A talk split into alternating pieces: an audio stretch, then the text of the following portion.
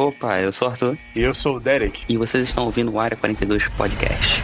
I walk through the valley from the shadow of death. Bem-vindos ao Área 42. E sim, sabemos que demoramos bastante para postar esse segundo episódio aqui da terceira temporada. Tivemos problemas, ok? Problemas de pauta, problemas de um monte de coisa que vocês precisam saber. Mas enfim, voltaremos com força aqui no podcast, tá? Prometemos sim voltarmos ao ritmo que estávamos, que deveríamos estar já desde o primeiro episódio do de que foi o The Stranger Things, mas estamos com tudo lá no YouTube até hoje, nunca paramos. Toda semana tem vídeo de The Last of Us, inclusive esse aqui é um episódio The Last of Us, né, Arthur? Pra falarmos sobre tudo da série. Exato. É, é, realmente, para quem acompanha a gente lá no YouTube, não perdeu nem uma semaninha sequer de conteúdo. E se você tá atrasado, corre lá pra ver. Mas, como a gente já deu uma pincelada muito por alto lá no, no vídeo da, do episódio 9, agora sim chegou a hora de falar por completo da temporada. Exatamente, mas antes, Arthur, o que, que o pessoal tem que fazer? Seguir a gente lá no YouTube, né? inscrever-se na real lá no YouTube, porque como eu disse, quem tá por lá não tá perdendo nenhum conteúdo. E é claro, acompanhar a gente nas redes sociais, porque a gente vê, mexe, conversa com vocês, faz pesquisa, solta stories e por aí vai um monte de conteúdo. Lá no Twitter também, inclusive, que o Derek é bem ativo lá, mais do que eu. Olhar o nosso apoio, se caso você se interesse para as recompensas variadas que tem lá, os apoios diferenciados. Então vem fazer parte aqui do clube. E, é claro, segue aqui no seu agregador onde você tá ouvindo a gente, porque você não vai querer perder os próximos episódios, né?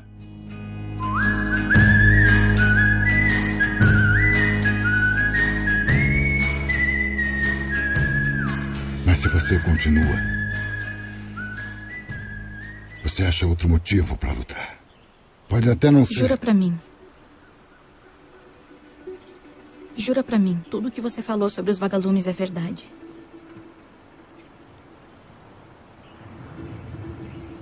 Eu juro.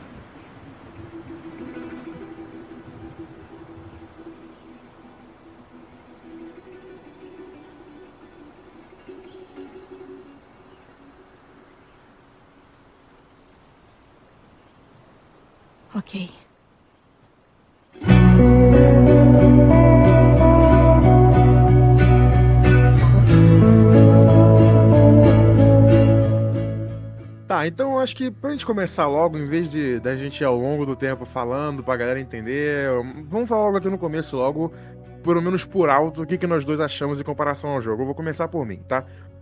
Eu acho a narrativa da série, a história que ela conta, que é a mesma do jogo, pra falar a real, com alguns detalhes a mais, alguns detalhes diferentes, eu acho melhor na série.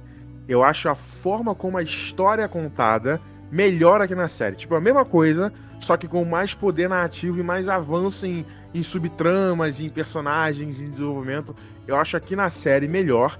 Entretanto, tem um grande peso que, que torna essa experiência, essa mesma história mais, como eu posso dizer, mais, mais emocional, mais, mais, mais, mais poderosa no seu coração que está no jogo, que eu descobri isso após a série terminar e ter acompanhado ela com a minha namorada e tal, que não jogou o jogo, que é você estar na pele daqueles personagens. Eu não vou ficar aqui é, me estendendo muito, eu quero ouvir o que você tem a falar também, Arthur. Mas já deixando claro, eu acho a história mais bem contada na série, entretanto, o fator gameplay, que agora eu vou passar a, a, a ver todas as adaptações de jogos que, via, que virão daqui para frente com essa perspectiva, que é que o fator gameplay, ele é algo tão único do videogame que faz com que você, o personagem, esteja uma ligação quase que sanguínea com você, é algo que a série não consegue fazer justamente por ela ser uma, uma outra mídia.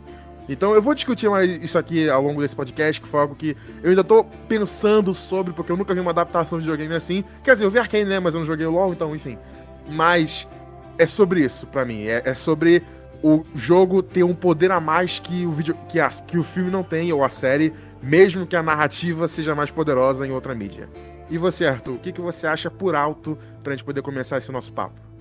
Cara, eu vou mais ou menos nessa vibe. Tipo, eu já desde o começo, até por já ter acompanhado outras adaptações de videogame ao longo do tempo, inclusive adaptações de coisas que eu gosto, tipo World of Warcraft, The Wii... World of Warcraft eu, eu gosto, mas eu não sou tão profundo na lore não, tá, gente? Porque é uma lore absurdamente grande. Eu acompanhei só uma parte. É, o The Witcher, o Assassin's Creed e por aí vai. Outras, Uncharted também, outras franquias que eu gosto. Então eu meio que já vim pra essa série já com essa mentalidade. Que é, é exatamente essa parada. Eu acho videogames, a mídia é provavelmente mais difícil de ser adaptada para as telas. Por quê? Como você disse, a gameplay traz uma parada muito simbiótica. Eu diria até que mais do que sanguínea.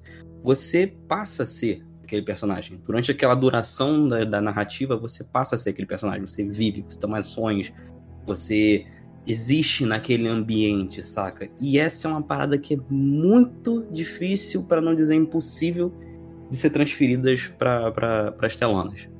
Dito isso, eu acho que a série é uma boa série, mas eu vejo muito ela como uma série introdutória, pelo exato fato do que você falou.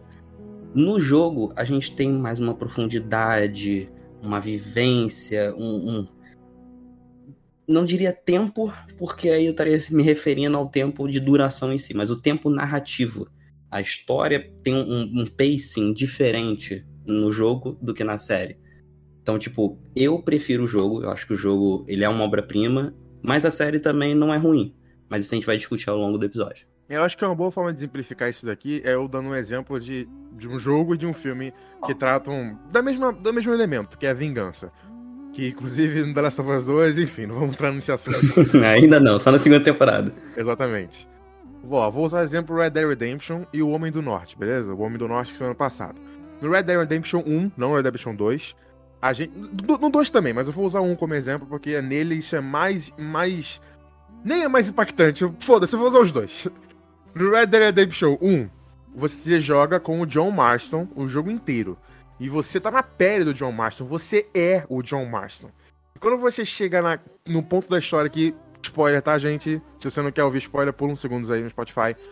Quando você chega no ponto da história onde o John Marston morre para proteger a família dele, você não tá vendo só o John morrer. Você se morreu, você se matou para sacrificar, você se sacrificou para salvar a família do John. E aí quando você reencarna no próprio jogo, ali no finalzinho, no filho do John Marston, você volta para jogar com o filho dele, o Jack. Você sabe o que você tem que fazer. Não é só o Jack que tá se vingando, não é o Jack. É você. Você tá indo atrás de vingar a morte do personagem que você tava junto com ele. Você era ele, cara. Tipo, não é só um sentimento de, ah, eu vou ver esse personagem se vingar. Não, eu vou me vingar junto com ele. E aí eu vou agora pro Homem do Norte, outro filme que saiu ano passado, também é de vingança. Começa o filme lá com o pai do Hamlet. Aí ele tá lá, o rei, não sei o que, a história do Hamlet, né? Rei Leão, todo mundo já conhece. E aí o, pai dele morre.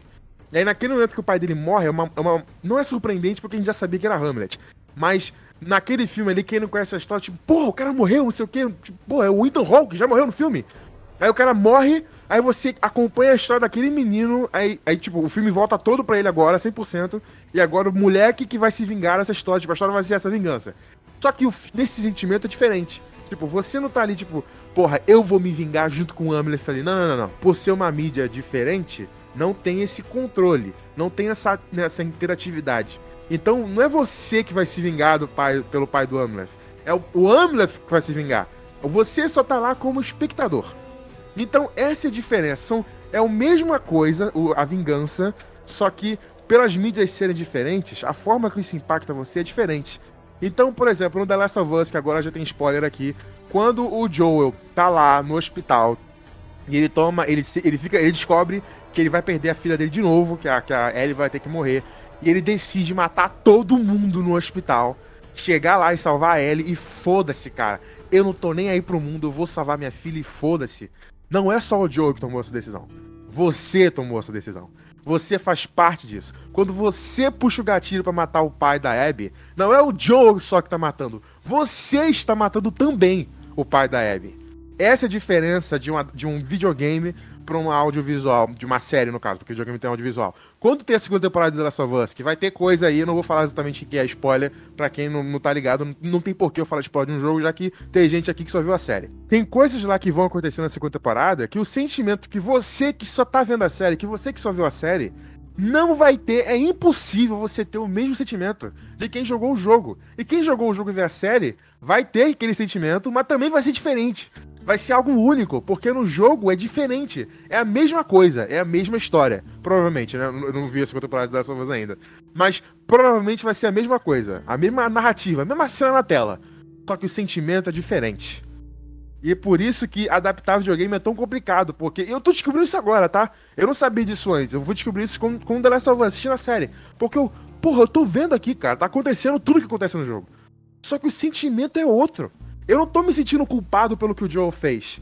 Eu tô me sentindo tendo que digerir o que ele fez, não o que eu fiz. Entendeu? Não existe sentimento de culpa. Só existe sentimento de caralho, ele fez isso. E esse sentimento é diferente, o peso disso é diferente, porque essa interatividade ela pesa mais no seu, na sua consciência. Porque, por exemplo, todo mundo aqui, eu e você, Arthur, e quem jogou o jogo provavelmente também. Quando chegou no final, quando o Joe falou pra Ellie, eu juro, nosso sentimento de caralho, tipo, o sentimento de peso daquilo que aconteceu, daquela mentira, é muito diferente da série, cara. E eu vi isso com a minha namorada, ela não jogou o jogo. E quando ela viu a, a, série, ela adorou a série, tá? Ela deu 10. Vou até discutir, a gente vai discutir isso aqui de perspectiva de quem não jogou.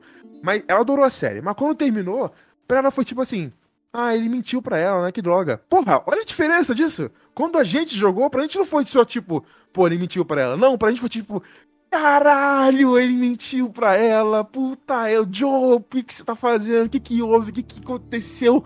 caralho, sabe? Enquanto pra ela foi tipo, é, ele mentiu pra ela, ok. Eu ainda vamos vou acrescentar mais. É, vamos ver o que vai acontecer. Eu ainda vou acrescentar mais. No jogo, quando isso acontece, é, eu sempre tive a sensação, nas, nas vezes que eu joguei, de tipo, cara, não é só ele que tá mentindo, porque eu também fiz parte dessa mentira. Exatamente. Eu tomei ação nessa mentira. Eu agi pra essa mentira acontecer, saca? Então, tipo, tem um peso. Tá Inclusive, tá sendo maneiro ver você falar esse sentimento que eu já, já tenho já uns anos com essa parada. É, é maneiro ver isso nos seus olhos agora. E, inclusive, esse negócio que você falou da emoção, cara, é uma parada que é diferente pra gente que jogou.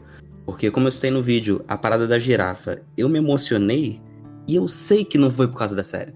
Tá ligado? Tipo, eu, eu tenho certeza absoluta, não foi por causa da série. A série até consegue, é o que eu falei. Ela você entende o motivo daquela cena tá acontecendo, mas ela não tem o mesmo peso. Definitivamente ela não tem o mesmo peso. A minha namorada jogo... bonitinho, mas não foi nem perto do que eu senti no jogo. Foi não, tipo... não é, não é nem perto. Cara, no jogo, a primeira vez que eu vi, velho, eu tava em lágrimas. Tá ligado? Tipo, cara, foi um momento, tipo, pô, emocionante, porque você viu a, aquela trauma toda, aquela parada toda acontecer, um momento de tensão máxima do jogo, tipo, foi o momento mais perigoso para a história em si. E pô, do nada tu passa por um momento de leveza, de tipo, olha como é que tá o mundo, tipo, existe esperança aqui, existe vida nesse mundo. Apesar de tudo, existe vida. Então, tipo, é um momento muito reflexivo que a gente para na mureta, você fica ali quanto tempo você quiser, parado, observando, vendo. Cara, a sensação é outra, tá ligado? E quando essa, essa cena apareceu na série, o gatilho foi do jogo, tá ligado? Pra, na, no meu cérebro foi o gatilho do jogo. Então, tipo, ele puxou todas aquelas memórias e vem pra série. Aí, bum, pra, pra mim deu aquele impacto. Porque a gente tem um background com essa, com essa cena, com aquela emoção. Pra quem não jogou, é tipo, pô, que cena fofa e tudo mais. Caraca, ele mexendo numa girafa. E é isso.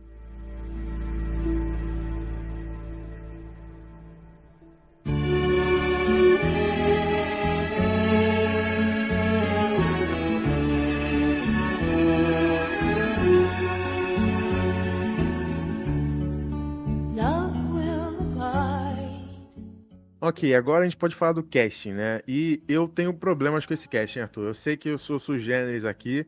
A maioria das pessoas está morrendo de amores pelo Pedro Pascal. Acha ele o Joel, o ator dessa geração, o homem, o Deus. Nossa, que homem gostoso. Que ator maravilhoso, não sei o quê. E eu tô de saco cheio disso, cara. O Pedro Pascal, Arthur, vou falar aqui, hein? Ele é um péssimo Joel, cara. Cara, eu não acho ele péssimo. Eu acho péssimo, velho, péssimo. Mas eu acho ele aquém do Joel do jogo. Nossa, completamente diferente, 100%, velho. Tipo, no primeiro episódio, eu dava para comprar ali, porque tava começando, não sei o que, e eu tava com o sentimento de, pô, vou, vou dar uma chance pra série, TBO, puta que pariu. Eu tava emocionado, tava emocionado, a verdade é essa. Tava Derek emocionado. Conforme o tempo foi passando, semanas foram passando, fui acompanhando a série, eu fui vendo a, a belíssima atuação da Bella, olha aí, Ramsey como Ellie, e ela tá incrível mesmo, nada a reclamar, essa menina é a Ellie, tá perfeita. E tem outras atuações na série também, a própria Tess pela, pela... Esqueci o nome dela, mas essa atriz é ótima. Também tem, pô, a Marlene tá ótima, que é a mesma do jogo, inclusive. Pô, o Bill e o Frank estão incríveis. Os atores lá, o ator do que fez o David tá ótimo. Tipo, o elenco inteiro da série eu acho ótimo, cara. Aí quando eu olho pro protagonista, que é o Joel, eu não consigo ver isso, cara. Tipo, o Joel, a gente até falou no vídeo, né? O Joel é um, é um. Você definiu muito bem ele como um caos controlado. Ele é um cara que. Ele, ele é meio que um monstro, sabe? Mas ele tem um coração ali e você entende as motivações dele pela moral distorcida dele e pelo passado dele. Tipo, ele é um cara que, como você disse, um caos controlado. Ele, ele faz coisas horríveis, o Joel faz coisas horríveis. Ele não tá nem aí, cara. Contanto que o objetivo dele seja proteger a Ellie, por exemplo, ou seja proteger a Tess, ou seja, sei lá, sobreviver. Ele não tá nem aí, cara. Ele não tem um senso moral, ele tem um senso de sentimento, ele tem um senso de coração. Que é, ah, vou, ter que proteger essa menina. Como que eu vou proteger ela? Foda-se. Eu vou matar. Foda-se, eu mato criança, eu mato idoso, não tô nem aí. O Joe daqui da, da série, ele é muito diferente disso. É o Pedro Pascal, ele é fofinho, ele é bonitinho, ele é do bem. Sabe? Fica o tempo todo com aquela carinha de, de, de, de, de mamãe tô bravo, sabe? De aqueles cachorros pequenininhos. Já viu o bebê. É... Já viu o bebê pitbull, sabe? Que é, é agressivo, mas é um bebezinho. É tipo, ó, eu te mordo, hein? Exatamente, vou te morder. Cara, o O pior, Pascal é isso pra mim, velho, como o Joe, o tempo inteiro. O pior é que eu entendo essa queixa. Tipo, o, o Joe no jogo. Cara, a gente vai citar por que a gente tá falando tanto do jogo. Mas o Joe no jogo, ele é uma parada mais tipo assim. Ele é quieto. Ele, ele é. Cara, é até difícil de descrever, mas ele é um cara muito quietão na dele, metódico, prático. Mas, tipo assim, é o que você falou, a bússola dele é a bússola de proteção, cara. Tipo, eu tenho que fazer o, o possível pra proteger quem eu tiver que proteger. Inclusive, isso ele fala num diálogo no jogo que foi cortado da série, que é na cena da Batalha da Represa, que ele fala com o Tommy. É, eu fiz o que eu fiz pra proteger a gente, Pra fazer a gente sobreviver. Então, tipo, tu, tu- no tempo inteiro o game te passa essa narrativa de que o Joe é um cara. No fundo, ele tem um coração bom, no fundo, ele é bonzinho, só que por fora, na casca dele, meu irmão, ele tá vinculado com aquele mundo, no mesmo nível de aspereza. Se ele precisar fazer, ele vai fazer, sem pensar duas vezes. Então, Seja tipo, o que for, como por exemplo, queimar criança. No primeiro episódio ele faz isso, queima o corpo de uma criança. Ele sim, sim, aí. pra Ele ganhar ração. como- Ele faz isso como se fosse nada. Exato, tipo, ele pega lá, tipo, eu tenho que trabalhar, eu tenho que pegar, pegar minha ração. Então, tipo- mas o, o texto tá lá. Mas não dá pra ver isso no olhar do Pedro Pascal. Eu- Não, eu concordo contigo, eu concordo. Sabe um momento que eu vejo o Joe do jogo no Pedro Pascal? Quando ele interroga aqueles dois caras lá.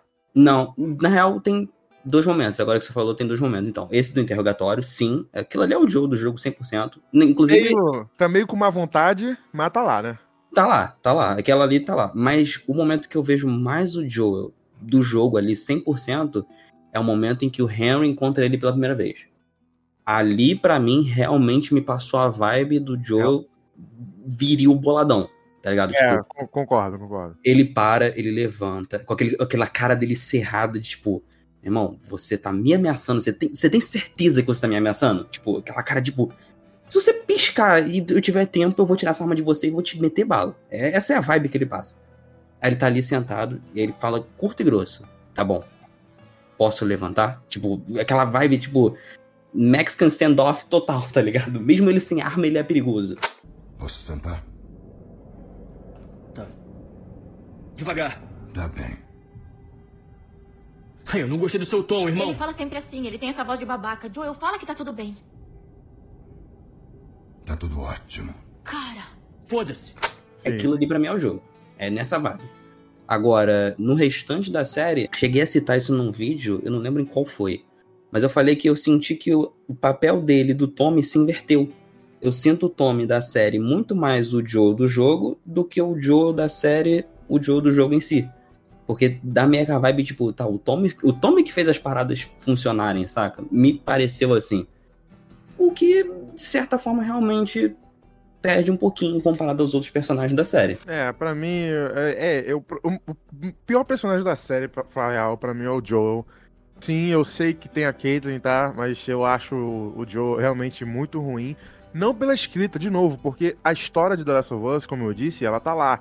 O Joel, na escrita, ele é esse personagem que eu acho fantástico, sabe? Com uma história toda desenvolvida ao redor dele, de como o trauma dele no início se, se, se trabalha junto com o final daquela jornada. Tipo, tudo isso no texto tá lá, eu acho isso maravilhoso. O Joe, para mim, é um dos melhores personagens de videogames, top 3 aí facilmente, ele é incrível, o desenvolvimento dele é muito bom, e a conclusão dele para mim também é fantástica, apesar de controversa.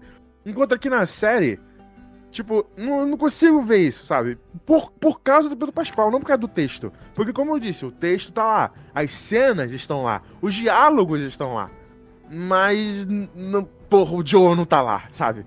Uhum. O Joe não tá lá. Se tivesse o Hugh Jackman ali, o Joe estaria ali. Mas tem o Pedro Pascal. E o Pedro Pascal, pra mim, não é esse cara. Infelizmente, Pô. pra mim não. O Hugh Jackman em Logan, ele tá muito Joel. O Hugh Jackman no filme Os Suspeitos, ele nunca esteve tão Joel. Eu não vi esse filme, eu tenho que ver. Eu vou botar um diálogo dele aqui agora pros ouvintes aí estarem ligados. O que, que é o Joel que eu tô falando? Levanta ele. Levanta ele. Levanta. Levanta. Levanta. Encosta aí!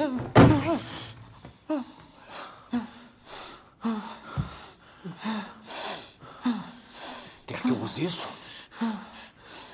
Vai contar pra gente? Se não contar, eu uso isso. Tá bom. Você é o responsável por isso. Conta pra gente. Conta. Conta! Conta! Fala pra mim! Conta! Fala! Cadê minha filha? Cadê a minha?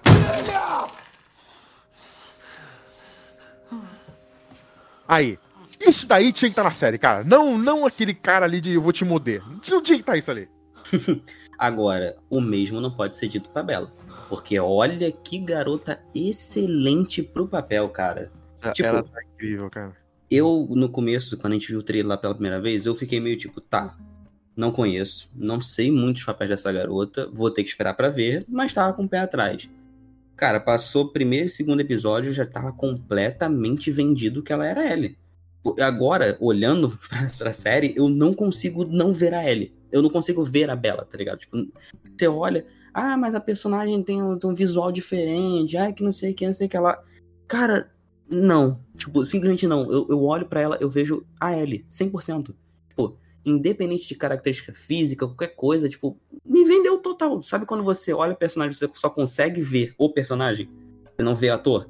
Uhum. É isso. Pra mim, a Bela chegou nesse nível. Eu acho que ela trouxe uma maestria pra série de um nível absurdo. Se essa garota não, não levar o M, na moral, cara, não, não tem como. Ela vai levar. Levar, não sei, mas ser indicada, pelo menos, ela Ah, vai. não. Ser indicada é certeza. Levar talvez, não sei. A gente tem um longo ano pela frente. Mas, cara, nas cabeças ali ela vai estar disputando. Ela é melhor da série, com certeza. Não, com certeza, sem dúvida. Porque uma garota da idade dela, pô, ela tem mais ou menos a nossa idade, cara. E ela já atua nessa potência. Absurdo. Absurdo, É, é cara. Ela, pra mim, é a L definitiva, cara. Também concordo, tipo, e, quando anunciaram que ela vai se manter pra temporada 2, eu, perfeito. Ótimo. Porque qualquer pessoa depois dela não, não vai funcionar. Eu Não quero vai. Tanto ver ela no, no segundo. Puta que pariu, cara. No segundo, cara, se ela mantiver esse pique, o que eu acho que ela vai. Nossa, cara, a gente vai ver. a- a- ali sim é digno de Oscar até, se ela manter esse, esse nível. Quando eu... É porque, tipo, comparando pra mim a Ellie como personagem no jogo, do primeiro pro segundo, eu acho ela tão mais foda no segundo. Com a certeza. dela, a interpretação. Até porque também o jogo, o segundo jogo, o gráfico dele é absurdo. Então, Não, as, e as o linhas de jogo em si também amadureceu. Também, também. E as linhas de expressões que o jogo consegue captar da Ashley Johnson na Ellie no segundo jogo é muito superior ao do primeiro, que já era muito bom. Aí, tipo, a Ellie, além de ter uma camada de, de expressão ali, de, de, de passar emoção muito grande, a própria personagem no segundo jogo é muito mais muito mais desenvolvida, porque ela é protagonista, né? Diferente do segundo Uhum, jogo. Nossa, cara, a Ellie no segundo jogo é extraordinária. Ela já era no primeiro, no segundo, então, puta que pariu. E eu tô louco pra ver a Bella Ramsey fazendo essa Ellie. Tô louco, cara. Cara, mas eu tenho que agora começar as críticas à série. Críticas mais pesadas, né? Tirando o Pedro Pascal. A série tem um tempo curto e mal gasto. Você pega as seleções que eles tiveram de tempo pros episódios. No geral, a temporada tem por volta de 9 horas. Arredondando ali, 9 horas e meia, 9 horas, por ali. Em algumas decisões, eu acho que eles foram bem felizes. Por quê? Você tem uma história que, no jogo, tirando gameplay, tirando exploração, mantendo uma história mais bruta, tipo, seguindo só os plot points mesmo, você vai ter mais ou menos mais 7 horas de duração, 7 a 8 horas de duração. Dava pra encaixar com umas adapta adaptações aqui e ali na temporada. Show, funcionaria. Só que em alguns momentos eles decidem se afastar dessa história principal para se dedicar a outras histórias secundárias que sim, são bonitas, são legais, mas cara, numa temporada escassa, eu não acho que é assertivo você fazer Como isso. Assim, escassa?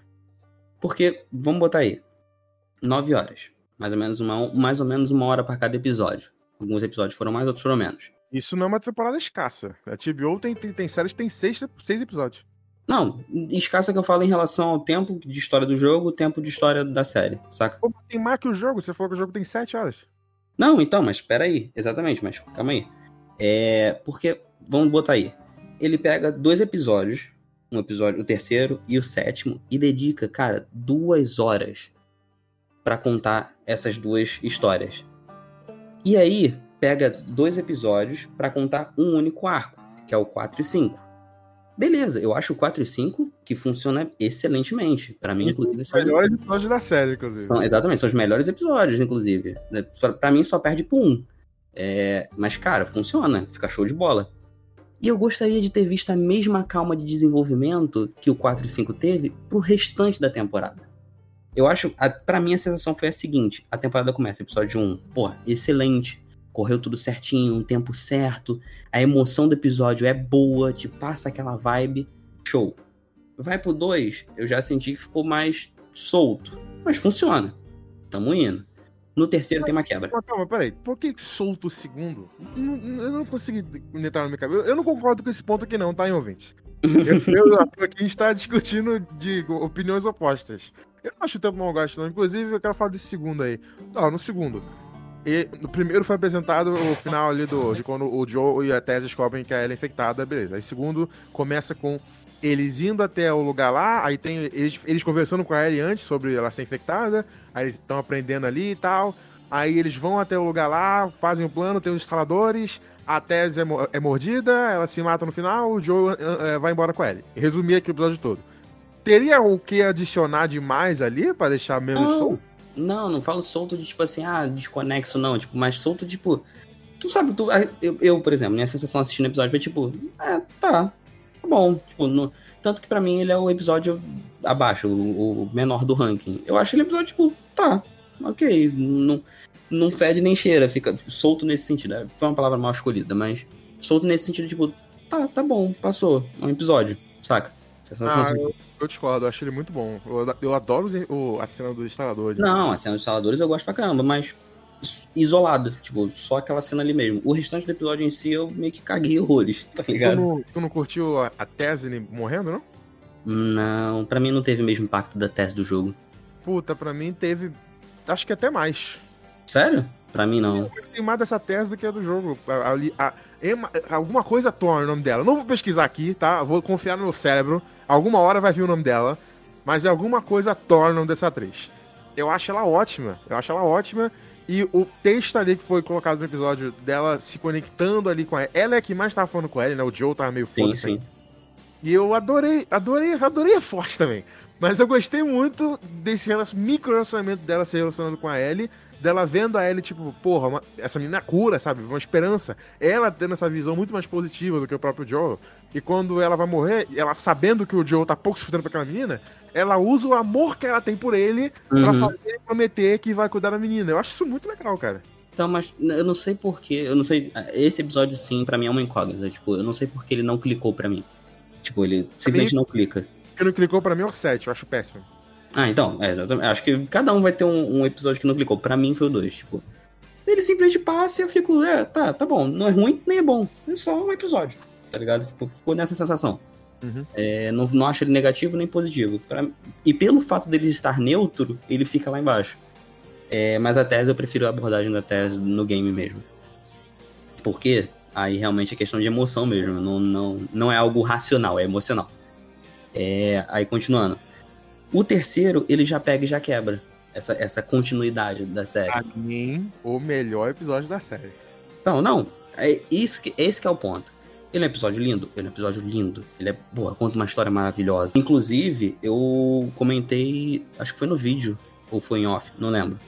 É que, cara, pra quem não conhece The Last of Us, ou não quer ver The Last of Us, só quer ver uma história de romance muito bonita, cara, vê o episódio 3 isolado. Pô, definitivamente ele funciona isolado. Total. É, então, tipo, é uma história maneira, é uma história bonita, mas te tira daquele foco narrativo e bota em outro. Aí beleza, a gente perdeu ali mais ou menos uma hora com Bill e Frank. Não Até perdeu, não, não perdeu. Olha, olha, Perdeu, não perdeu, perdeu, não perdeu. Não perdeu. perdeu.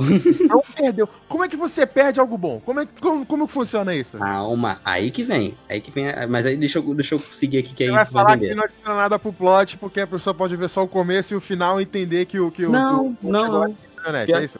Pior que não é nem, nem, nem, nessa vibe aí de raciocínio, não. O que eu acho que é o seguinte, aí por que, que eu acho que a gente perdeu? Porque aí, vamos lá, 4 e 5. Aí tem um desenvolvimento maneiro. Isso aí eu não tenho nem muito a falar, não, porque eles foram bem desenvolvidos mesmo. Só que aí do 5 em diante. Rapidinho, a rapidinho, alt tab rápido aqui, só um comentário. Eu acho o Henry assim, na série melhor que no jogo também. Cara, eu achava quando a gente fez esse review, inclusive até uma correção aqui.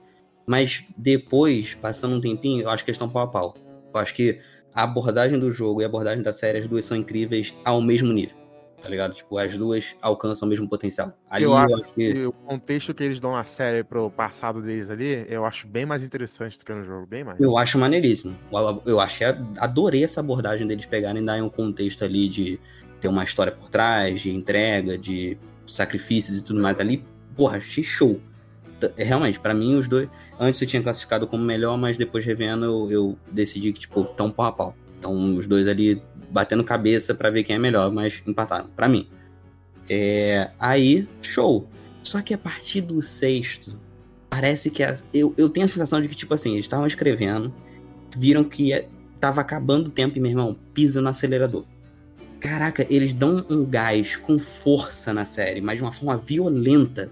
Tipo, cara, aí vem o sexto. Sexto da universidade? Não. Sétimo. Não, sexto da universidade, tá certo. Em, em Jackson. Então, Jackson. Aí vem o sexto. Cara, a gente passa por Jackson no flash. A gente, o conflito lá da Ellie, discussão com o Joe, se resolve em um corte de cena. Aí passa pela universidade, que a universidade é um ponto fortíssimo do jogo, um dos momentos de ápice da narrativa. E aí, bum, numa porrada só, tipo, de 10 minutos no máximo, já resolveu toda a faculdade. Aí vem o 7, quebra de novo, mais uma quebra, e aí eu acho que, comparado com o 3, eu acho que a sensação de filler do 7 é ainda pior, porque ele realmente, pô, não acrescenta mesmo. Tipo assim, é- realmente, no 3, até tem a parte lá do veículo, das armas e tudo mais, show, beleza. Então ele funciona pra narrativa. O 7, tanto faz, tá ligado? O 7 nem precisava estar ali. Eu Inclu- concordo, o 7 pra mim é o único que é feio aqui. Inclusive, é, eu tava conversando com o Rafa e a gente tava falando sobre isso. E, cara, o The Last of Us não era The Last of Us por causa do Left Behind. Left Behind veio depois, um ano depois. Então, tipo, cara, não precisava. Até porque tem uma linha de diálogo no final explicando o que aconteceu. Tipo, ou você mantém a linha de diálogo ou você faz o episódio. Não tem por que ter os dois, saca? Um ou outro. Eu acho que a linha de diálogo é melhor, né? Porque você economiza o episódio. A gente- até falou disso num vídeo, que eu acho que, beleza, mantém aquela linha de diálogo e depois que a série acabar, lança um episódio extra aí com, a, com o episódio da- Sim, sim, é. Que a gente falou do modelo que a Netflix fez É. com o Sandman. Porque é completamente irrelevante pra história. Tipo, não é que nem o episódio 3, que eu acho maravilhoso, o melhor episódio da série, lindo, perfeito, gostoso, episódio perfeito, que tem uma mensagem. Não só tem a história do Bill e do Frank, e tem o negócio do caminhonete no final, mas também tem a mensagem pro Joe, a inspiração pro Joe. Porque o que faz o Joe, tipo, cara, eu cheguei até aqui com essa menina. O objetivo dele é entregar na mão do, do Bill e do Frank e ver o que eles iam fazer. Mas quando chegou naquele ponto, ele viu que a menina não tinha mais o que fazer. Ele leu aquela carta do Bill falando, cara, é para isso que homens como nós são feitos. E veio todo aquele contexto da gente vendo ele, ele vivendo com o amor dele, e redescobrindo uma nova motivação dele viver. E ele passando esse ensinamento pro Joel. Tipo, tem todo um contexto e uma mensagem ali linda que tá intrínseca na história da série. Enquanto o episódio 7 não tá nada. Tipo, beleza, a gente sabe que, a, que, a, que ele serve pra gente ver. É só um background. Ele serve pra gente ver que a Ellie já perdeu alguém e ela não quer perder de novo. Mas não precisa disso, cara. Tipo, não, a gente já sabe, olha só, eles já, eles já estão num sétimo episódio. A gente já sabe que eles estão com uma relação boa ali, que eles estão há muito tempo juntos, meses na estrada, e ela tá. Ele é o único. Ela é, ele é o único cara que ela tem, é a única pessoa que ela tem. A gente viu no episódio 6, essa, essa discussão dela falando: olha, você sabe que sem você só ficaria mais, mais, mais triste, mais assustada. Tipo, a gente já sabe disso, a gente já tem esse contexto de que ela tem uma emoção, uma ligação com ele. Não tem por que contar algo do passado para justificar isso pra gente. Não Uhum. precisa, a gente já sabe que ela vai fazer de tudo para salvar esse cara. Exatamente. Então, tipo, o 7, ele só piora essa sensação de filler, tá ligado? Tipo, o Exato. 3, pra mim, ele é.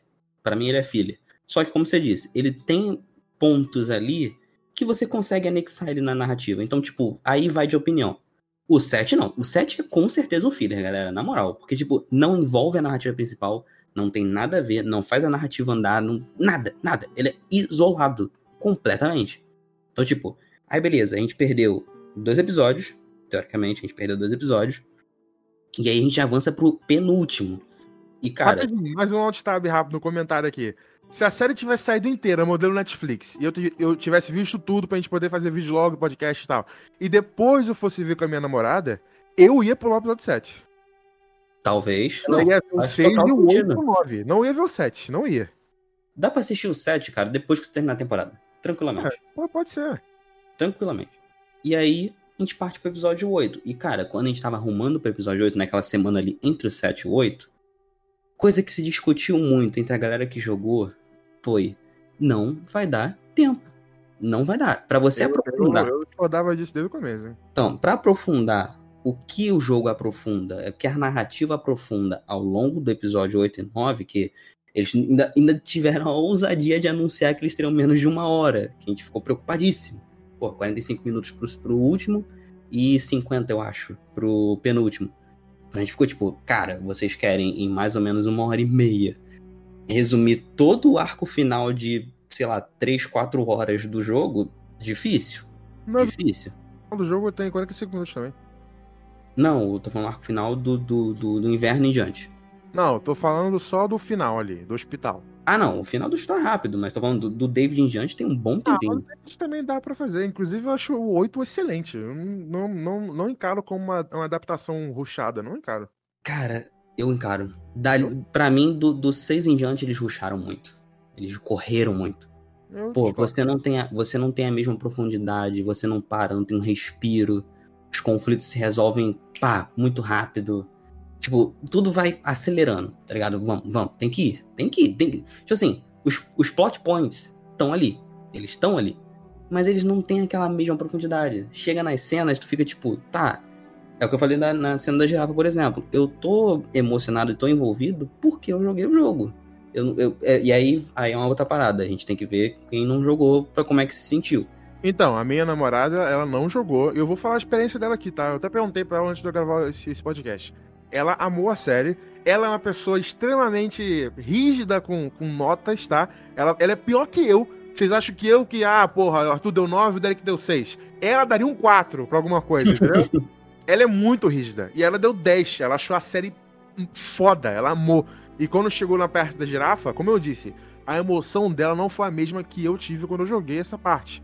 Mas ela gostou bastante ainda. Então eu coloco essa experiência dela de, tipo, ver a cena da girafa, entender o contexto, gostar, achar lindo, ficar não emocionada, mas achar a cena muito bonita, mas ainda assim não ficar da mesma forma que a gente ficou quando jogou, nesse negócio que eu falei no início do podcast, de interatividade. Enquanto a gente estava vivendo, literalmente, com o Joe e a Ellie naquela jornada, a minha namorada ela só assistiu essa jornada.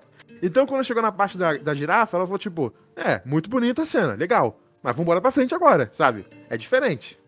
Então, mas aí que tá. Eu não acho que essas sequências finais necessariamente foram afetadas por essa sensação de não ter interatividade. Eu acho que se tivesse mais tempo e, e um respiro maior entre cenas e a gente digerir melhor cada coisa, funcionaria mais.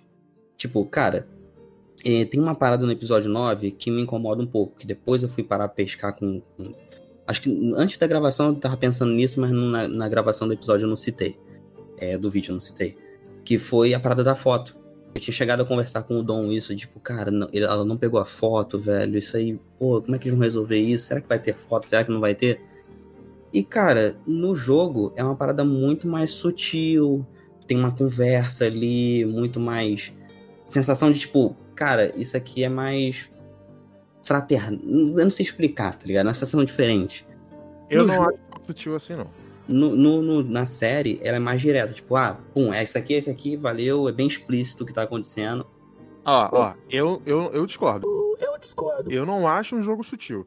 Ela pega a foto, ela mostra pro Joe aquela cena lá que é no último episódio lá, que eles estão naquelas tendas lá, que eles estão conversando.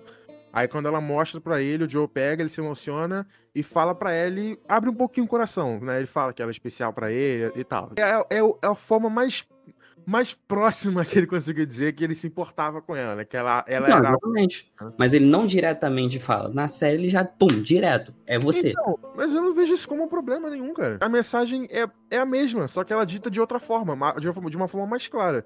E eu não vejo isso como um problema zero. Tipo, zero, zero, zero, zero. Ah, cara, eu sinto que foi, tipo, muito com sede a pote.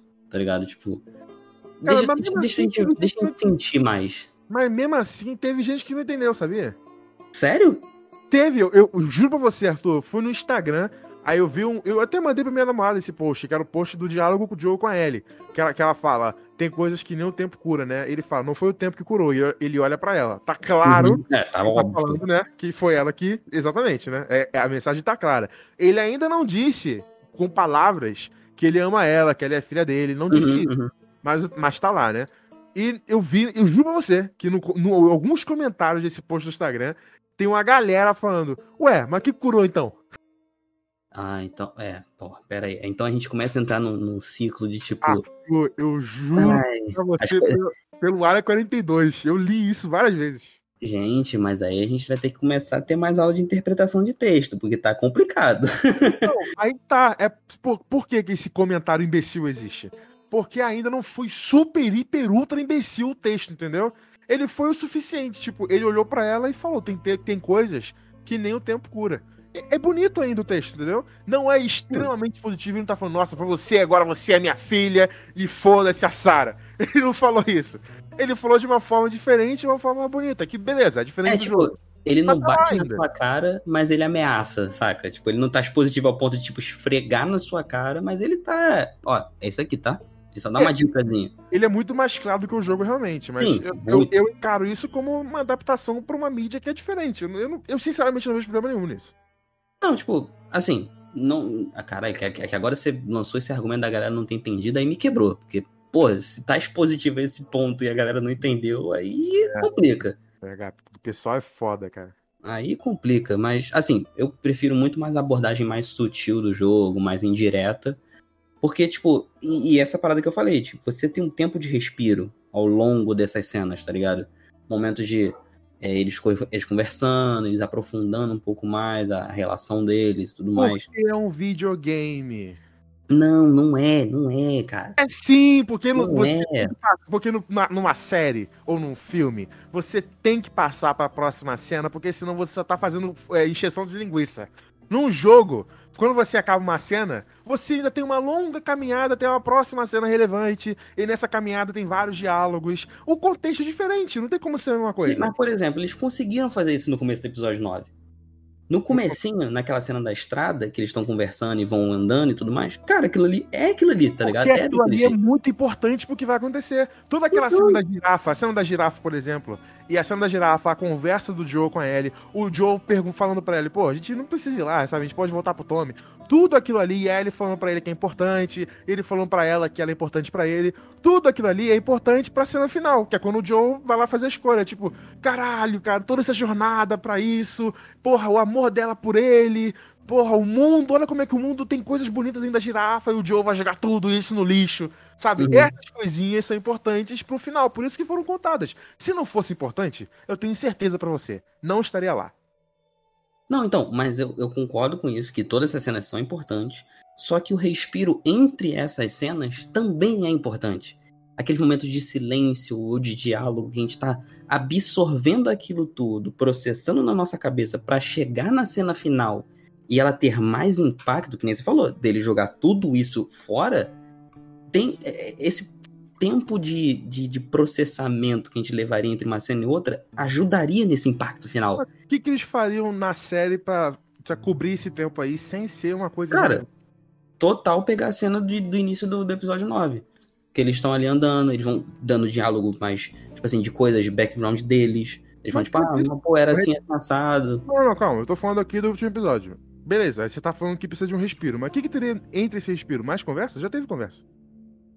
Cara, assim, eu acho que se eles pegassem naquele mesmo estilo ali do comecinho, deles es- meio que explorando e descobrindo essas coisas. Por exemplo, andando por ali e descobrindo a girafa, vendo o ponto de ônibus. Aí, pô, para no ponto de ônibus, por exemplo, tem uma cena no jogo que ele, ele fala, ah, pô, quando eu cheguei aqui, foi logo depois que eu perdi a Sarah e tudo mais. Ele dá um contexto maior sobre background dos personagens. Eles vão, ao longo desse caminho, da entrada de Salt Lake City até o hospital, eles vão conversando. Inclusive, eles poderiam incluir a cena do túnel, por exemplo, que tem a cena de perigo da Ellie. que eu tô falando é incluir mais cenas de só conversa.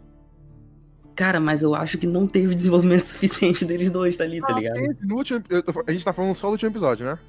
Não, agora, no sentido de desenvolvimento da temporada inteira. Eu acho que não teve tanto desenvolvimento assim quanto Ah, poderia. Eu discordo, cara. Eu acho que teve. Eu acho que teve, e esses momentos de, de, entre, a- de entre aspas, não, no jogo realmente é respiro. É impossível ter aqui, só se isso aqui fosse Blade Runner, que aí Blade Runner tem cenas do cara bebendo água. Sabe? No, numa série, não dá pra fazer isso. É diferente. Dá, cara, dá. Por exemplo, por exemplo, cenas, é, séries que tem cena de respiro que funcionam muito bem. Ruptura. Tem cenas de respiro, por exemplo, ele, bot, ele arrumando a casa, jogando lixo fora, depois de voltar do trabalho, por Então, exemplo. Mas isso aí tem um propósito, e na série também. Então. Quando tem respiro, tem propósito. Então, e na série de Last of Us isso teria um propósito de aumentar a nossa Então, é- percepção. Mas a série tem cenas assim. Só que você tá querendo mais cenas assim. Suficiente, porque não tem, cara, suficiente. Tem sim, tem sim. Por exemplo, no Ruptura, quando tem que mostrar aí na casa dele arrumando as coisas e tal, é pra mostrar que, pô, tem uma cena ali que mostra que a vizinha dele é a, é a chefe dele. Sim, aí, sim. Já, aí já tem um mistériozinho dela tá investigando ele. Aí tem a cena ali, aí, tipo, é pra mostrar também que ele é um cara frustrado, que ele é um cara depressivo. Aí quando ele volta pro trabalho, ele é um cara diferente. Tipo, essas cenas têm propósito não só pra ter um respiro narrativo, é pra ter um respiro de, tipo, menos ação, né? Menos, menos intriga acontecendo, mas é pra você continuar, tipo, caralho, esse clima aqui tá uma merda. O que, que tá acontecendo? O mistério continua, mesmo nessas cenas. Elas têm um propósito. Não é só pra ter uma pausa entre as coisas, é uma pausa muito importante.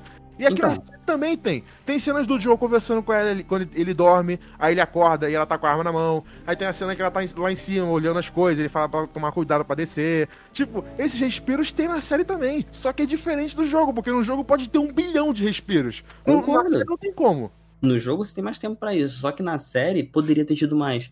Pra aprofundar o relacionamento deles dois, pra puxar mais essa emoção aos poucos. Tá propondo uma série insuportável. O público geral não ia gostar disso. Cara, não. Aí, aí eu não sei se o público geral ia gostar. Aí, aí realmente. Até porque Ruptura, por exemplo, não foi uma série que bombou no público geral.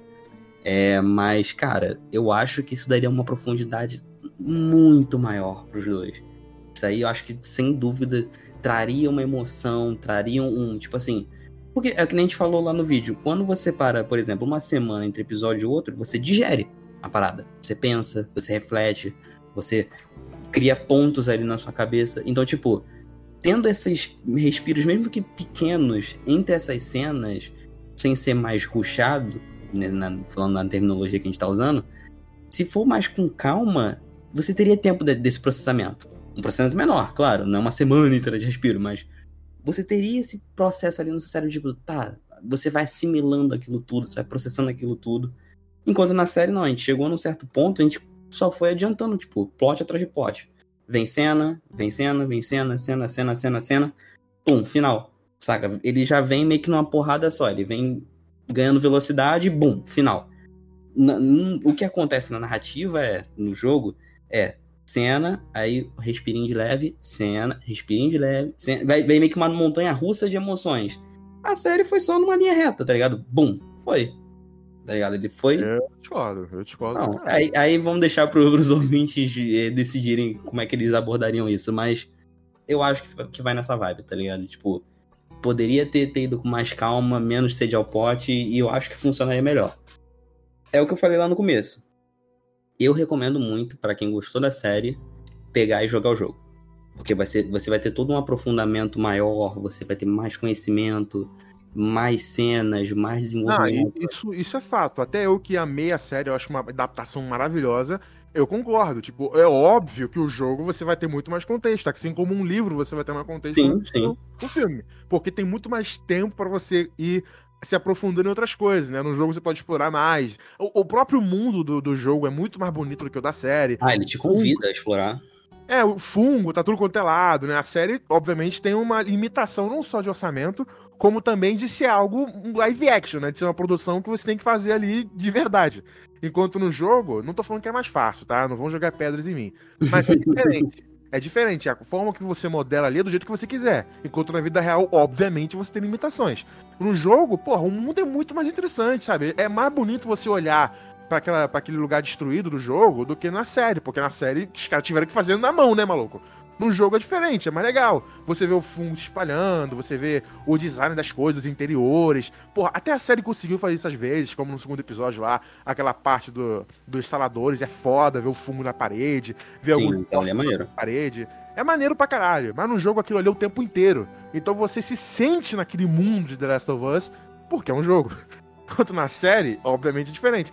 A gente vai ver, Arthur, a mesma coisa na série do Fallout que vai ter da Amazon. Ai, ai. Então, então, eu acho que vai ser muito bom, porque o potencial de ser bom é incrível, porque Fallout é foda, né? O mundo Sim, Fallout. Fallout é, o mundo de Fallout é absurdo. Então, mas eu tenho certeza absoluta que por mais foda que a série seja, é impossível a série conseguir te dar um sentimento que seja equivalente a você andar pelo mundo de Fallout nos jogos da Bethesda. É impossível. Até, até dá, mas vai ser difícil. Eu acho impossível. É impossível dar o mesmo sentimento, o mesmo sentimento não, né? Mas equivalente a você olhar aqueles lugares destruídos, você encarar, entrar num bueiro, entrar na puta que pariu, sabe? Eu, eu acho muito difícil, cara. Eu acho que até dá, mas vai dar uma trabalheira desgraçada pra pessoa que for fazer isso.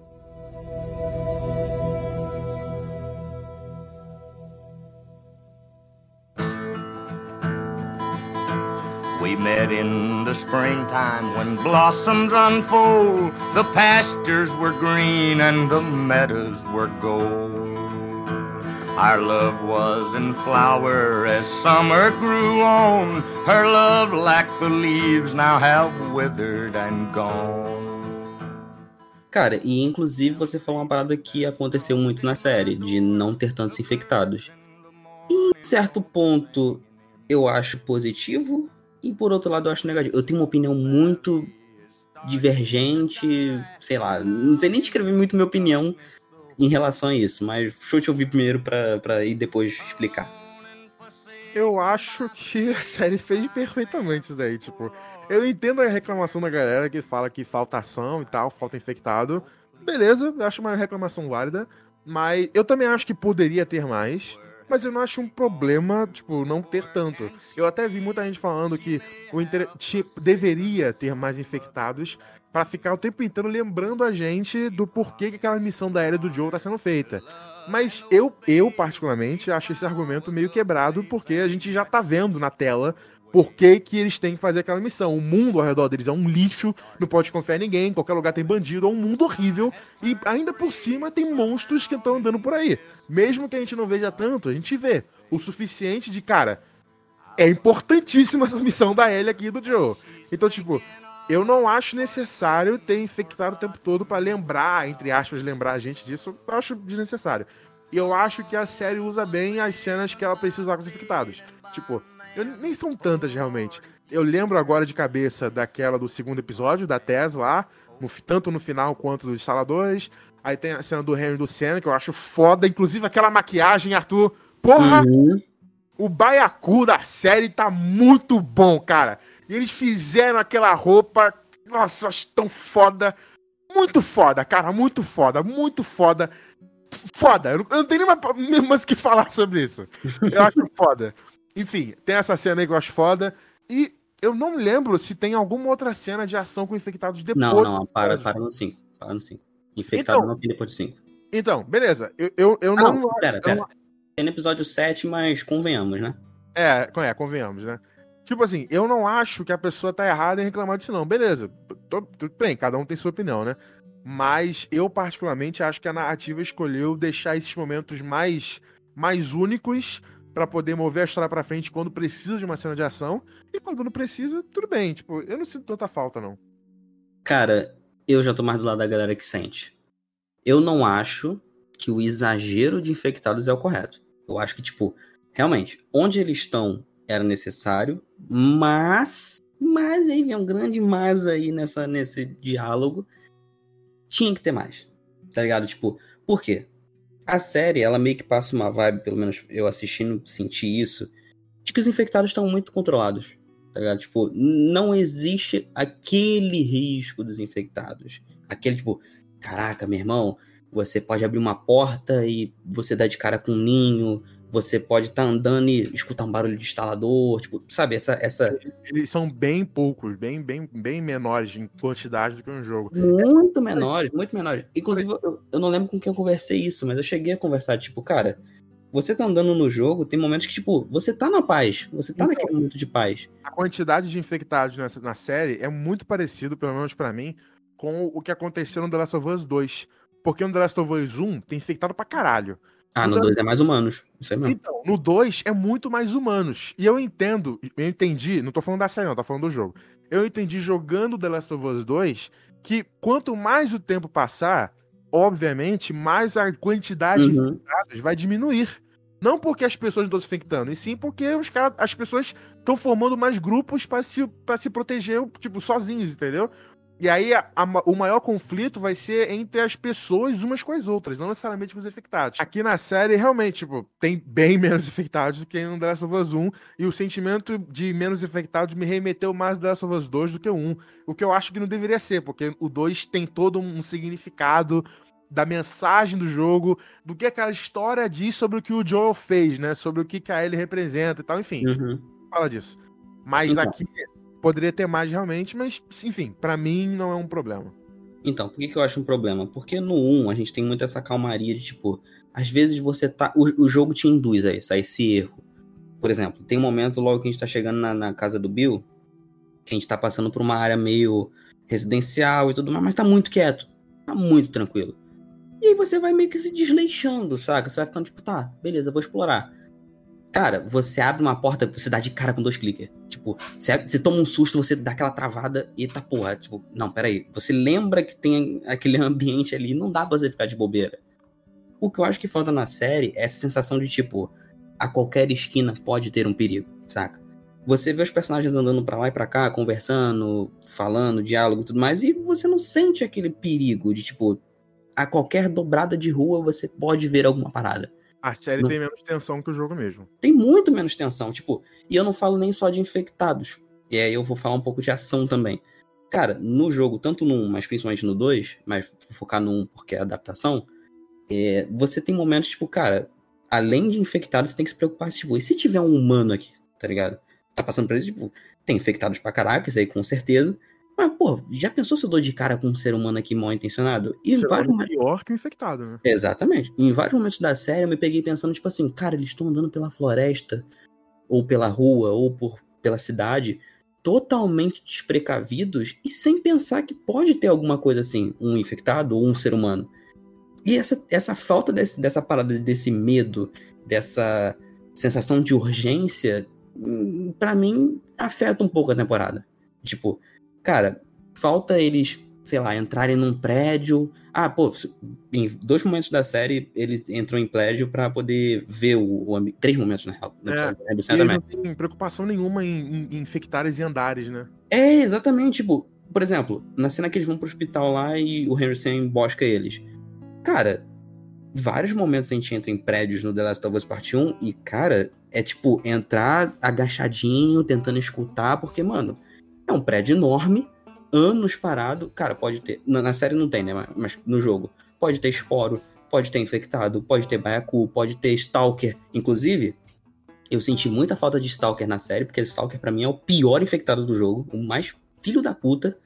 Porque ele te espreita, você não vê, não ouve ele chegando, ele é um cuzão do caralho. Não tem na série, até por. Lógico, né? Porque ele é o mais difícil de adaptar.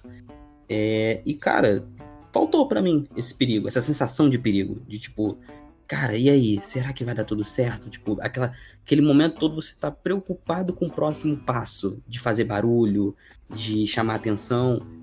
Não, na série, tipo, tanto que eu citei em alguns momentos nos nossos vídeos, de, cara, cadê o arco? Porque o arco no jogo, ele funciona com esse princípio. De tipo, se você soltar um tiro aqui, meu irmão, você vai atrair o inimigo pra caralho. Então, tenta ser stealth, tenta ser mais tranquilão, porque senão vai dar merda. Tem uma cena que eu lembro claramente para remeter esse negócio de perigo. Que eu tava. Outra, né? Porque eu citei a cena do Bill que eu tava logo na, no museu, no início dessa rerun que eu fiz agora recentemente. E eu fui amarradão pegar um, um aquelas caixas de lixo, aqueles latão de lixo, para poder alcançar um outro lugar, né? Pra você arrasta e você sobe no latão de lixo para depois subir no muro. Cara, eu fui amarradão correndo em direção ao museu, tranquilão, né? Tava tranquilão. Fui correndo, quando eu entrei, meu irmão, pra pegar o latão, três zumbis ali paradão, três infectados. Eu, eita porra, dei, dei aquela andada para trás de boa, agachei, aí vi que eles não, não me perceberam, aí eu fui matando um por um. Mas tu tem esse susto, tá ligado? E na série faltou um pouco disso, faltou um pouco desse. Caraca, e aí? Pô, tu fica tenso, saca? Não precisa ser o tempo todo, mas um pouquinho mais por dia. E uma parada que eu acho bem. Eu acho isso péssimo, na verdade. Que essa escolha que eles tiveram nessa temporada de mudar a parada, de, alguns detalhes dos infectados. Por exemplo, não tem esporos. Eles falaram que deram desculpa de que não seria tão interessante visualmente adaptar. Eu uhum. acho essa desculpa péssima. Seria muito legal ver o Joel e a Ellie com máscara. Seria mais perigoso ainda, inclusive. Aumentaria uhum. a tensão da série. Eles entrarem em alguns lugares e ter que botar máscara porque tem esporos. Aí poderia botar cena de infectado. Cena de terror, sabe? Cena de você ficar tenso. Porra, faltou cena de terror, cara faltou pra caralho. E tirar os esporos para mim é péssimo, porque é uma parada super perigosa no jogo do Joel cheirar aquilo ali e se infectar uhum, na hora. Uhum. Enquanto na série isso não existe, eu acho péssimo. E eles substituíram isso por algumas diferenças nos infectados. Que é, por exemplo, essa ligação deles que eles têm como se fosse um ninho, como se fosse todo mundo conectado. Sim. Isso eles apresentaram no segundo episódio e eles esqueceram disso. E tu lembra que eu falei que isso poderia ser um problema narrativo deles atacarem é um algum problema. infectado? Você, você falou, na, quando você falou isso, eu me liguei, tipo, realmente pode ser um problema, e se tornou um problema. Porque no episódio Não. seguinte, que é o 3, o Bill lá, que ele tem aquela fortaleza, uhum. tem uma hora que o infectado aparece lá, do lado de fora. O infectado, ah, ele liga a armadilha, ele morre, ele cai no chão de terra, não é nem um chão de, de, de concreto, e não chama os infectados. Por que que não chamou? E nem cria raiz nem nada, tipo. Exatamente. Só, só fica por isso mesmo. Ele só morreu e acabou. Não, ao longo da, da, da, temporada, cara, eu, eu ainda citei um motivo diferente pelo qual isso poderia se tornar um problema. O motivo que eu citei era, tá, vai aparecer outros infectados, e aí isso aí vai ser um problema porque, caraca, e aí, como é que essa regra funciona? Em todo momento? São momentos específicos que o roteiro quer? Cara, acabou que se tornou um problema duplo. Porque no momento em que era para acontecer, não acontece, e outra coisa que, tipo, cara, quase não tem. Então, tipo, eles simplesmente esquecem essa, essa, essa parada, tá ligado? Esse negócio aí, ele só serviu, só serviu uma vez. Uma vez. Moveu a história pra frente, que foi na morte da Tess. Uhum. Foi a desculpa pros zumbis virem. Zumbis não, desculpa, não é zumbi. Pros infectados virem lá onde a Tess estava e aconteceu o que aconteceu. Só isso. No resto da série, isso nunca mais aconteceu. Aí eu te pergunto, pra que criar essa parada que é diferente do jogo se ela não vai trazer de nenhuma diferença, cara? E outra, se fosse pra atrair os infectados lá, não precisava disso. O próprio tiro do Joe poder, poderia ter atraído. Sim, sim, sim. Esse, essa, essa introdução é completamente necessária e enfraquece, porque no jogo é mais legal. Total, cara, porque você tem a tensão do esporo, você tem a parada que a gente falou do tiro, de, tipo, você dá um tiro, você. Cara, é o bagulho do arco e flecha que eu falei. Você dá um tiro em The Last of Us, por duas coisas você pode dar merda pra caramba. Um, bala é escasso. No jogo. Inclusive, é uma coisa que na série não passou muito essa vibe de escassez de, de suprimentos. Cara, no é, jogo. É eles não usaram muito arma de fogo, né? Não, não, mas fala suprimentos no geral, tipo, kit médico, tudo assim, no geral. Ah, É. eu acho que passou. Ah, pô, a Ellie Passou? precisa de remédio pro Joe lá, eu acho que passou. Pra mim não passou tanto não, mas aí, percepção. É, mas, tipo assim, no- na, na, na série realmente não usaram tanto arma de fogo, até porque não teve tanto perigo. Mas, tipo, no game é tudo muito escasso, então você dar um tiro é um risco porque você acaba sua munição. E outra porque você atrai inimigos. Então, tipo, cara, eles poderiam simplesmente ter usado o som do tiro ter ecoado na cidade. Até porque, gente, pra vocês que não sabem, é, espera, por exemplo, umas duas horas da manhã na sua cidade e, sei lá, fica no- na sua varanda ou na sua janela. E se for um lugar seguro, tá, gente? Se você morar, por exemplo, no Rio de Janeiro, toma cuidado. Mas escuta, só escuta a rua. Cara, você vai escutar barulhos de quilômetros de distância. Calcule isso no mundo pós-apocalíptico. Agora, exatamente, agora pensa isso num mundo onde realmente não tem barulho. Cara, o som de um tiro, por exemplo, cara, você consegue escutar, sei lá, mais de 10 km de distância, talvez. Tal, não sei agora a distância que um barulho de tiro chega. Imagina isso no pós-apocalipse, cara. Você vai escutar esse tiro de muito longe, mas muito longe mesmo. Dá pra simplesmente ter usado só essa desculpa. E tava tranquilo, a gente ia comprar. Fora que o Sporo ia sim adicionar esse negócio que eu, falou que, que eu falei, que faltou tensão. E agora eles criaram um desequilíbrio, porque o Craig Mazin falou que na segunda temporada ele vai trazer os esporos e fica um desequilíbrio, né? Ah, vai trazer os esporos? Ele falou que vai. Mas aí que tá. Se ele vai trazer, por que eu não trouxe agora? Ué? Por que, que o esporo vai aparecer do nada na segunda temporada? Por que, que não tava no mundo antes? Cara, eu vou. Ah, não. Essa aí eu vou ter que pagar pra ver o que, que eles vão explicar no roteiro pra justificar isso aí. Também, porque pra mim não faz sentido tirar essa parada, mudar tanto, se não trouxe, se não agregou nada na, na história Uhum. conta. Não, inclusive, você vê que eles perceberam que foi um erro. Que eles falam. Esse do spoiler eu não sabia, mas eles falaram que vai ter mais infectados. Tipo, eles perceberam que foi um erro essa parada. Tipo, eles notaram. É, cara, faltou realmente. Pô, a gente tem que trazer mais. E, inclusive, parece que eles inverteram, né? Porque, pô, no primeiro jogo que a gente tem muito esse negócio de esporo, de infectado, e agora na temporada 2, que é pra ser o segundo jogo, que é o inverso, onde não tem tanto, vai ser. Tá ligado? Tipo, gente, vocês se perderam aí no personagem. É, é, eles fizeram uma decisão ruim mesmo de, de adaptação.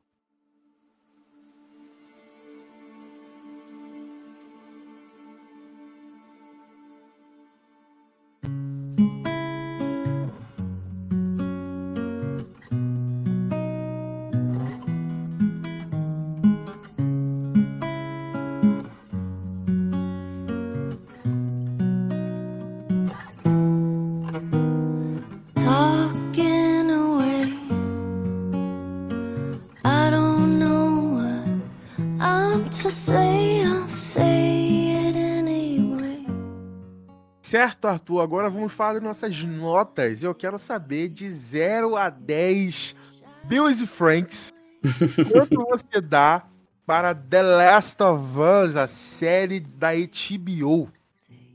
Cara, eu vou dar uma nota sincerona, que eu acho que é realmente a nota que a série merece. Ela poderia ser excelente, ser nota 10. Caralho, que, que produção incrível, que adaptação maravilhosa, perfeita, impecável. Mas infelizmente ela não é. A gente tem que ser sincero aqui e falar que, cara, não, tem seus espinhos ali nessa rosa, mas é muito bom. É uma adaptação boa, ela funciona bem, tem todos os pontos que a gente citou prós e contras aqui no, no review. E, cara, pra mim ela é uma série 8. Ela é uma ótima série introdutória para você que não conhece a- a história de The Last of Us. Provavelmente, suponho eu, você ficou encantado com a história, até porque é uma história magnífica, cara. É difícil de errar, tá ligado? The Last of Us. Pô, tem que ser uma incompetência absurda pra poder errar uma história tão redondinha como essa. E agora, pra você que gostou e não jogou, eu recomendo demais que.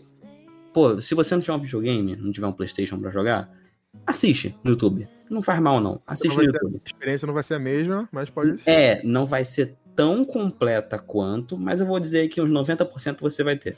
Eu, tipo, Eu diria 50%. não, 50 não, acho que uns, uns 80 ali, 90% você vai ter sim. Eu não acho, não. Não, mas assim, melhor cenário você ter um videogame pra jogar. Mas como a gente sabe que não é realidade, então pelo menos assista a campanha no YouTube que, cara, vai te dar uma profundidade absurda sobre a história, um conhecimento muito a mais. E aí você vai rever as cenas com tipo outros olhos, tipo, tá, realmente, aqui é outra pegada. Tem cenas muito similares, mas tem cenas um pouquinho diferentes. E, cara, a história fica mais redondinha ainda. Então, nota 8, mas assistam a, a gameplay porque vale muito a pena. dito a minha nota agora, quantos Bills e Franks você vai dar pra essa série? Cara, eu vou dar quanto pra The Last of Us? Olha, eu adorei, tá? Eu adorei, adorei. Eu acho a série foda. Eu acho, como eu já disse, a história mais bem contada que no jogo, apesar da experiência ser mais potencializada no jogo. Pelo, pelo, eu já falei, né? Pela interatividade e tal, enfim, não vou me repetir. Mas eu amei o que eu vi aqui. Eu amo o, o que eles fizeram com o Bill Frank, o que eles fizeram com o Harry e o Sam. O que, eu não amo o que eles fizeram com o David, eu acho aquilo maravilhoso também, mas não tá tão diferente do jogo para mim, que também é muito bom. Então, porra, parabéns para eles. Sabe, eu adorei a Ellie, eu amei a Ellie, essa, a Bella Ramsey tá perfeita. Tipo, cara, ver o Craig Mazin trabalhando com o Neil Druckmann contando essa história me deixou muito feliz, sabe? Ficou muito próximo ali da mensagem que o Neil Druckmann quis passar no jogo e um pouco além, sabe? Ele conseguiu pegar essa história que, que já era ótima e ele conseguiu colocar coisas nela que fazem ela ir ainda além em, em outros conceitos, com outros personagens, com outras vivências. E aí vem o argumento de. Eu, eu não acho esse argumento ruim, de que, pô, Last of Us é sobre o Joe e a Ellie. Ok, pra você pode ser, o jogo pode ser isso mesmo e tal, mas eu acho que a série fez muito bem e além disso. Tipo, a série não é só sobre o Joel e a Ellie. A série é sobre o Joel, sobre a Ellie, e sobre o Bill, e sobre o Frank, e sobre o Henry, sobre o Sam, e sobre a Caitlyn, que teve uma história horrível, uma personagem maldito também. Sobre todos eles, sabe? É sobre aquele mundo, é sobre aqueles personagens que estão vivendo naquele mundo e que, cara, tem que fazer escolhas todos os dias que questionam a moral deles e que às vezes transformam essas pessoas em monstros. Mas isso depende do seu ponto de vista. Eu acho que a série conseguiu adaptar muito bem isso. Eu, eu realmente adorei o que eles fizeram aqui. Eu vou dar uma nota 9. Eu acho uma puta adaptação foda. Algo, talvez seja, talvez não, com certeza, é a melhor adaptação de videogame para live action. E eu não diria que é a melhor adaptação de videogame, porque eu ainda prefiro Arcane. Mas eu acho incrível que, o que tem aqui, incrível mesmo. Estou ansioso para a segunda temporada. E, sei lá, a única coisa para mim que ficou muito fora da curva foi realmente a escalação do Joe pelo Pedro Pascal. Eu acho que as pessoas confundem carisma com talento. Eu gosto do Pedro Pascal, tá? Que fique claro, eu convidaria ele para um churrasco, eu faria um podcast com ele, eu seria sócio dele de um podcast aí, sabe? Eu acho ele incrível, muito legal mesmo. Puta cara legal, carismático. Ele é carismático. Mas ele não é um grande ator. E eu acho que ele ser escolhido pro Joe foi um, realmente um ponto que danificou um pouco a mensagem. Não a mensagem, mas o que é o personagem do Joe para mim. Eu acho que se essa mesma série tivesse sido vista por quem não viu o jogo com um outro ator, algo que fosse mais parecido com o que o Joe é, essa pessoa que não jogou o jogo ficaria ainda mais impactada com o final. Tipo, não só pelo que eles fizeram na direção e edição, mas pela interpretação do cara. Eu acho que dava, eu dava, acho que dava para potencializar aquilo ali com uma interpretação mais próxima do que, que o jogo do que o jogo tem. É isso, cara, eu acho incrível, eu amei, e é isso. Eu acho foda pra caralho. Pô, talvez um dia eu veja de novo, reveja The Last of Us, porque eu realmente gostei muito do que eu vi aqui. E eu estou muito ansioso para segunda temporada para ver como que eles vão adaptar a história do segundo jogo, que é algo é muito controversa, é muito polêmica, mas eu acho ela muito importante, muito corajosa e eu quero ver muito ela sendo passada para mais pessoas, sabe? Que todo mundo tem esse contato com o que é o The Last of Us 2. Eu quero muito ver isso. É, sobre The Last of Us 2 é o que eu sempre disse. Eu não concordo com muita coisa na narrativa, mas eu vejo beleza no que tá escrito. Então, que vem a segunda temporada. Então é isso, pessoas. Espero que vocês tenham gostado. Não se esqueça de fazer o que o Arthur falou aí, de seguir a gente, de clicar nos links, de ir no Apoia-se caso você queira, tá? Fazer a doação que você quiser, tem umas recompensas lá, dá uma olhada lá pra gente. Se caber no seu bolso, tá? Se não caber, tudo bem. E é isso, acompanha a gente, compartilha o programa, se inscreve lá no YouTube, segue a gente aqui no Spotify, no Deezer, onde você estiver ouvindo. E é isso. Beijo no popô e até a próxima semana.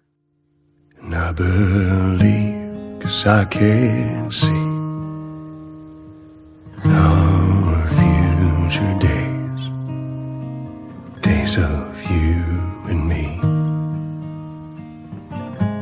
you and me. It's just you.